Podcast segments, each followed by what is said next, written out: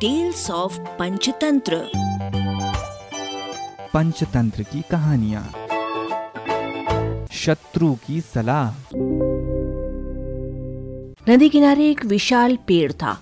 उस पेड़ पर बगुलों का एक बहुत बड़ा झुंड रहता था। उसी पेड़ के कोटर में काला नाग रहता था।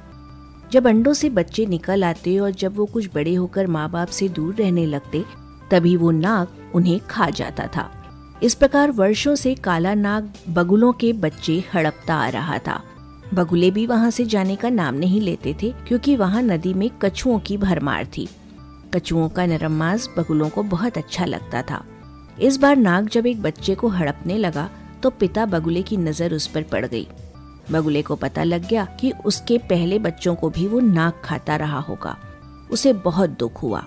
उसे आँसू बहाते हुए कछुए ने देखा और पूछा, मामा, क्यों रो रहे हो? गम में जीव हर किसी के आगे अपना दुखड़ा रोने लगता है। उसने नाग और अपने मृत बच्चों के बारे में बताकर कहा, मैं उससे बदला लेना चाहता हूँ। कछुए ने सोचा अच्छा तो इस गम में मामा रो रहा है। अब ये हमारे बच्चे खा जाते हैं, तब तो कुछ ख्याल नहीं आता कि हमें कितना गम होता है। तुम सांप से बदला लेना चाहते हो तो हम भी तुमसे बदला लेना चाहेंगे। बगुला अपने शत्रु को अपना दुख बताकर गलती कर बैठा था। चतुर कछुआ एक तीर से दो शिकार मारने की योजना सोच चुका था। बोला, मामा, मैं तुम्हें बदला लेने का बहुत अच्छा उपाय सुझाता हूँ।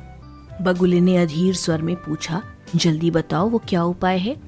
मैं तुम्हारा एहसान जीवन भर नहीं भूलूँगा। कछुआ मन ही मन मुस्कुराया और उपाय बताने लगा। यहाँ से कुछ दूर एक नेवले का बिल है।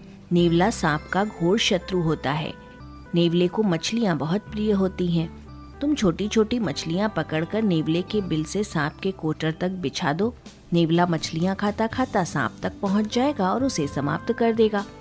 बगुला बोला, तुम जरा मुझे उस नेवले का बिल दिखा दो। कछुए ने बगुले को नेवले का बिल दिखा दिया। बगुले ने वैसा ही किया जैसे कछुए ने समझाया था।